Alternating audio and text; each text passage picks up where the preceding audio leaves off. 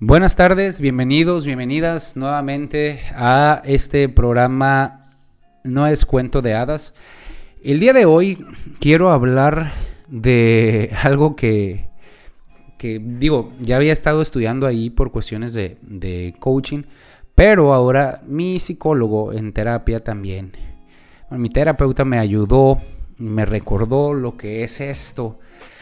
Me pareció muy importante porque me doy cuenta que hay muchos pensamientos que se generan de manera automática al partir de una acción o de un, de un evento en el exterior, uno genera el pensamiento y a partir de ese pensamiento pues cambiamos nuestro estado de ánimo o reaccionamos a ciertas acciones. Cabe mencionar que no soy experto, como lo mencioné, estoy estudiando, pero me pareció muy interesante y apropiado hablar sobre esto porque, como les comento, eh, ahora mi terapeuta, me tomamos ese, ese, ese tema de nuevo. Eh, de hecho, me aplicó ahí un test, eh, el test de pensamientos automáticos Ruiz y Luján o distorsiones cognitivas como también se conocen. Y bueno, ahora me, sirvió, como les comento, ya los habíamos tocado ahí en temas en el estudio del coaching, pero el hecho de que mi terapeuta me hiciera hacer ese test y ver, caer en cuenta de absolutamente todos los pensamientos automáticos a los que pues tenemos acceso eh, o tenemos de forma inconsciente más bien y ver cómo repercuten o impactan en nuestra vida me pareció bastante interesante. Y lo que quiero retomar es justamente cada uno de estos pensamientos por si alguna de las personas que nos está escuchando les sirve. Eh, me parece muy adecuado y les pido también que tengan un poco, que tengan de hecho la mente abierta para, pues, para ver si, si podemos conectar con alguien. Les comento nuevamente no soy experto, estoy estudiando, pero junto con eso, pues me, pareció muy interesante lo que sucedió ahora en mi sesión de, terapia y es por eso que me decidí a, compartirlo. Que, vamos a hacer como esta parte un poquito más conceptual. De hecho, me atreví a traer algunas hojas de las que eh, se me compartieron, tanto en el estudio como el, como el terapeuta, para, para compartirles justamente cuáles son cada uno de estos pensamientos automáticos, automáticos perdón, o distorsiones cognitivas. Sale y también, bueno, les voy a compartir cuáles son las palabras claves que luego utilizamos para que tienen que ver con este respecto, que hacen evidente estas distorsiones cognitivas. Y junto con esto algunas alternativas de pensamiento para cuando surjan esas distorsiones, pues tener opciones para poder eh, cambiarlas, porque en realidad sí son, sí son pensamientos automáticos pero que la mayoría del tiempo, por no decir todo el tiempo, eh, no nos funcionan o nos impiden eh, alcanzar resultados o nos impiden tener una vida más tranquila. Como les comento y les reitero, Hoy hice el test, me sorprendieron muchísimo los resultados, no sabía, no tenía la menor idea de que hubiera tantas distorsiones cognitivas en su servidor, pero sirvió mucho ya que este, me ha ayudado mucho, me ha ayudado a, acomodar pautas y empezar eh, a romper ciertos ciclos de comportamiento que había estado teniendo, ¿no? Pero bueno, una de las distorsiones cognitivas que que es la primerita que se toca, es el filtraje o abstracción selectiva. ¿Qué pasa? Es, se, trata de, se trata de valorar una situación global de manera negativa por determinados hechos particulares, como si toda la situación fuera solo ese hecho negativo particular. Un ejemplo puede ser, tú vas caminando por la calle, te encuentras a un amigo, te da mucho gusto verlo, platican muchísimo, pero de repente empiezan a tocar temas de política, por ejemplo. Y cuando tocan el tema de política, em, te disgustas y se van.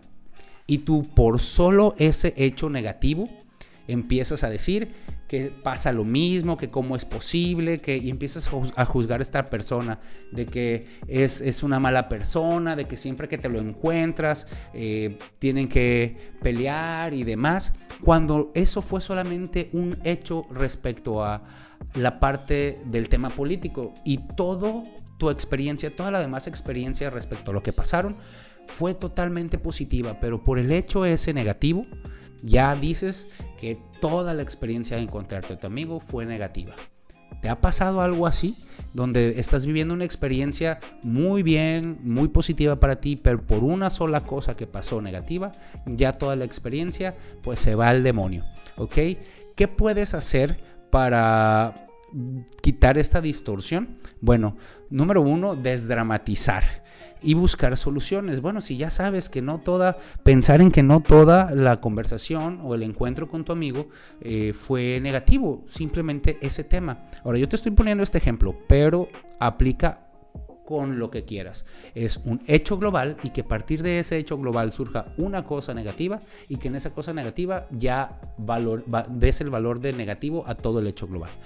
¿Qué tienes que hacer? Bueno, pensar, desdramatizar la parte negativa y bueno, preguntarte, ¿esto que me pasó me ha ocurrido otras veces?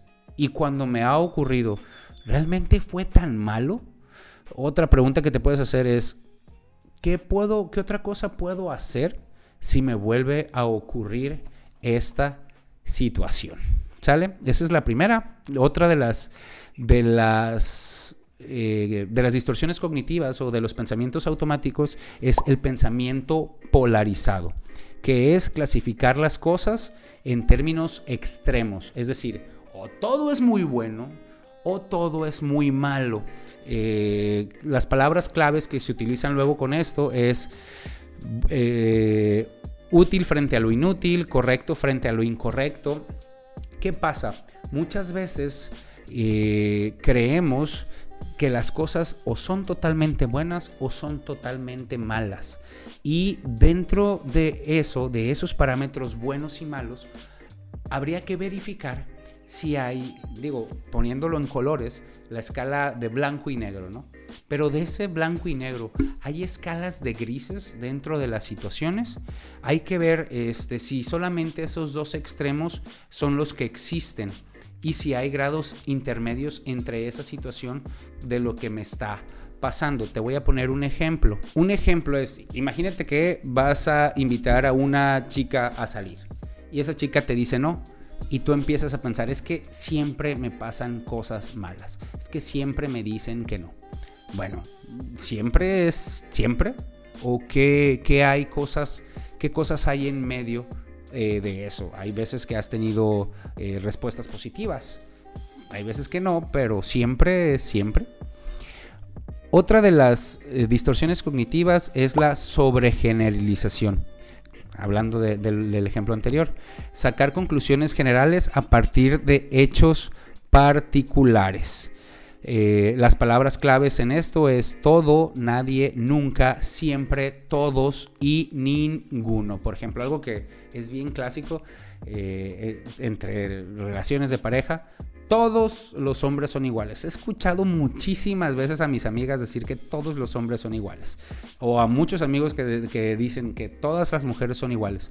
¿Has conocido a todos los hombres? ¿Has conocido a todas las mujeres? ¿Cómo puedes saber que absolutamente todos son iguales? O la parte de siempre me pasa a mí. Eso es también algo de la sobregeneralización. Otra parte, ay, esta es muy buena y creo que fue de las que salí más alto eh, y te digo, me abro para que sepas que, yo creo que a todos nos pasa estas cuestiones, ¿no? La interpretación del pensamiento. Y la interpretación del pensamiento eh, se refiere a suponer las razones o intenciones de las otras personas sin prueba alguna. Yo creo que está pensando eso. Es que me vio y no me saludó. Debe de estar enojada o enojada conmigo. Ese tipo de cuestiones es interpretación del pensamiento. O es que hizo algo, hizo algo en contra mía porque le caigo mal. Sin embargo, a veces las personas ni siquiera en el mundo nos hacen. Y a partir de que nosotros, de nuestro pensamiento, empezamos a proyectar lo que las otras personas, según nosotros, estamos, eh, piensan acerca de uno mismo. Sin embargo, eh, no es así. La mayoría, la mayoría de las veces no le importamos a la otra persona y está bien, no tenemos por qué importarle en realidad, ¿no? Y las palabras clave es cuando dice, por ejemplo, eso lo dice por esto, eso se debe a esto y cómo podemos, qué, alternativas de pensamiento tenemos ante estas, este, esta distorsión cognitiva. Bueno, primero que nada, buscar pruebas y dejar de suponer. No sabemos exactamente lo que la otra persona está pensando. Sale, preguntarnos, ¿qué pruebas tengo para suponer eso? ¿Puedo hacer algo para comprobar si esa suposición que tengo es de esa forma? ¿Mm? ¿Ok? Otra, ah, esta también me encanta, me encanta, que es la visión catastrófica. Ponerse en la posibilidad de que ocurra lo peor. Y esa parte en cuestión de emprendimiento, en cuestión de amistades, en cuestión de riesgos, en cuestión de absolutamente casi todo lo que pasa en la vida, yo creo que nos ha pasado más de alguna vez, este, la visión catastrófica es que si pongo mi negocio, lo más seguro es que truene, es que quiebre, es que si pongo mi agencia, es que si empiezo a hacer ejercicio, es que si me pongo a dieta, es que... Y empiezas a pensar en absolutamente lo peor que pueda pasar. Sin embargo, no, no puedes saber si va a pasar lo peor o no, porque no ha pasado. Y, hasta que acciones y empieces a ejecutar, hasta ese momento, bueno, y empieces a tener resultados, hasta ese momento vas a saber si es lo peor o no. Ahora, te platico desde, mi, desde mis vivencias. Eh, el hecho de que empieces a suponer que va a pasar lo peor, te va a impedir que des lo mejor de ti. Así que si desde el principio estás poniéndote a que va a pasar lo peor, te estás limitando hacia todo lo que puedes hacer. Y si te limitas, pues tus resultados van a ser limitantes también. Otra es la personalización. Y la personalización es la tendencia a relacionar lo que sucede en nuestro alrededor como si fuera que directamente para nosotros mismos, que a veces también nos hace eh, compararnos con otras personas. Las palabras claves de esta es, eso lo dice por mí, yo soy más, menos o tal que la otra persona. Esa es la personalización. Empiezas a compararte con, con, los demás y crees también que todo lo que sucede alrededor sucede por ti están hablando de otra persona y cuando están hablando de otra persona, eh, tú dices, es que eso lo dijiste porque yo hice esto otro, porque yo soy así, porque, ey, ey, ey, aguanta. Ni siquiera estaba hablando de ti. Es más, ni me acordaba que estabas aquí. ¿Qué podemos hacer? ¿Qué podemos hacer para, para eso como alternativa? Bueno, pues también buscar pruebas y efectos. Eh, preguntar, compararme con eh, cuando salgo perdiendo, ¿me ayuda realmente en algo? Eh, otra de las preguntas que se puede hacer es, ¿qué pruebas tengo de que eso es así? Tener menos de algo que otra persona me convierte en menos persona o en algo menos que alguien más. Yo creo que ese es un punto muy importante. Otra de las de las distorsiones cognitivas es la falacia de control. Esta falacia de control se refiere a creer de manera extrema que uno tiene todo el control o responsabilidad de las cosas que pasan. O bien que uno está controlado totalmente por las circunstancias y no puede hacer nada. Ese es un, tema también eh, y suspiro porque fue de mis, de mis descubrimientos el día de hoy durante la terapia y es que eh, está justamente en dos extremos. O pensar que tengo la responsabilidad y control de cambiar absolutamente todo, o pensar que no tengo la responsabilidad ni control de cambiar absolutamente nada. Y en realidad hay un punto medio. Hay circunstancias las que puedes cambiar completamente. Hay circunstancias que dependen de uno, pero hay otras que definitivamente no dependen de uno mismo.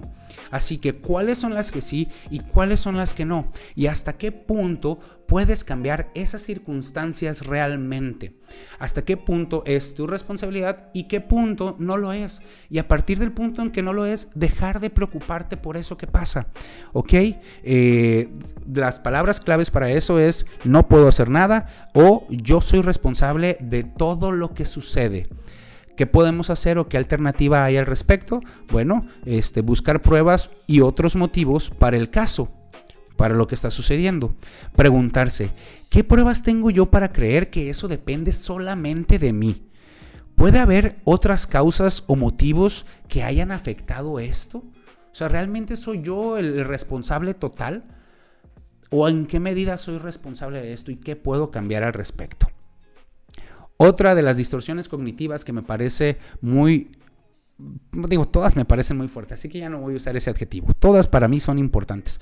Ahora, algunas las tenemos más cargadas que otras. Sale, hay que autoanalizarse. Si puedes, acércate a un experto que te ayude con eso y a partir de eso saber cuáles son las que te están impactando más. ¿Ok? Otra de las distorsiones cognitivas son la falacia de justicia. Creer que todo lo que ocurre debe de hacerlo de determinada manera y que si no, eso es injusto. Es que no es justo que a la otra persona le paguen más que a mí. Sí, pero la otra persona tiene más responsabilidades que tú o es más eh, asertiva o aporta más a la empresa en el caso del trabajo. No todo es cuestión de justicia. Y cuando las palabras claves para esto es no hay derecho, es que no es justo, es injusto que esto pase. ¿Cuáles son las alternativas? Bueno, dejar de confundir lo que se desea con lo que es justo. No es lo mismo lo que deseamos a lo que sería justo. Y preguntarse, ¿tiene esa persona derecho a una opinión distinta a la mía? Si las cosas no salen como quiero, ¿son injustas realmente o tan solo suceden de esa manera. ¿Ok? Fíjense cómo de alguna forma ciertas distorsiones cognitivas podrían eh, empalmarse. Eh, pensar que a partir de lo de justicia, por ejemplo, también ver que hay una distorsión de polarización. hay, que, hay que caer bien en cuenta con este respecto. Ahora, te reitero, lo que te estoy platicando es basado en la experiencia eh, en, la, en la terapia personal y lo que te recomiendo es que acudas con algún experto que también te acompañe en, este, en un proceso de crecimiento, que yo creo que si estás escuchando esto es porque estás también en un proceso de crecimiento, ¿va? Eh, otra de las distorsiones es la falacia de cambio, que es creer que en un problema con otra persona o circunstancia no podemos hacer nada a menos que cambie primero esa persona o circunstancia. ¿Cuántas veces te ha pasado que dejas la responsabilidad de absolutamente todo en la otra persona? Si tal cosa cambia, entonces yo podría cambiar. O que alguna circunstancia eh, del entorno, por ejemplo, la parte de cuando, ay, esta es bien buena, ¿no? Cuando el país cambie, yo voy a cambiar. ¿Sabes una cosa que me pasa con los emprendedores ahí cuando estamos asesorándolos? Es la parte de, ya que tenga dinero, cuando esto cambie, ya voy a iniciar mi negocio. Pero este es un juego como el huevo y la gallina. ¿Cómo vas a tener dinero si no empiezas a trabajar? Porque quieres tener dinero para empezar a trabajar. Hay diferentes maneras y estrategias de eh, ejecutar. De ejecutar. ¿Sale? Te digo, las palabras claves son, si tal cosa cambiara, entonces yo podría, tú ponle el término o la frase que quieras. ¿Y qué alternativas de pensamiento hay? Comprobar si se puede hacer algo de mi parte. Eh, comprobar si pues, se puede hacer algo que el otro no lo haga. Y preguntarse, ¿qué pruebas tengo para creer que el cambio solo depende de esa persona? Aunque eso no cambiase, ¿podría hacer yo algo más? Eso, eso es algo, bien importante, ¿no? Y, te digo, te, comparto todo esto por el autodescubrimiento que tuve el día de hoy. Me encantó, me encantó. Y bueno, hay muchísimas más. Te voy a dejar solamente dos más que, que me parecen también muy adecuadas, que es la parte de las, la culpabilidad, que tiene que ver con echarnos toda la responsabilidad de las acciones, viéndonos como personas viles e indignas o bien haciendo lo mismo con otros. Y las palabras claves son por mi culpa, por su culpa, culpa de. Y empiezas a culpar de lo que te pasa, de lo que pasa o de lo que... Empiezas a echar la culpa a todos, pero no te responsabilizas de lo que sucede. Es bien fácil y bien bonito echar culpas. Y lo digo en serio, es bien bonito echar culpas y bien fácil. ¿Por qué? Porque te quitas el peso de la responsabilidad. Sin embargo, eh, es importante saber, como lo decíamos en, la distorsión pasada, que eh, hay cosas que sí son responsabilidad de nosotros y hay cosas que no. ¿Hasta dónde podemos hacer acciones o tomar acciones responsables y hasta dónde no? Sale. Eh, con respecto a la culpabilidad, las, las alternativas son buscar otros motivos o razones para el caso, comprobar la utilidad y preguntarse, ¿qué pruebas tengo de creer eso? ¿Puede haber otros motivos distintos a los que yo achaco todo esto? ¿Culparme? ¿Culpándome el problema cambia realmente?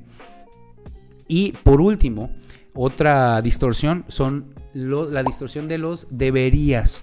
Mantener reglas rígidas sobre cómo tiene que suceder las cosas de manera exigente.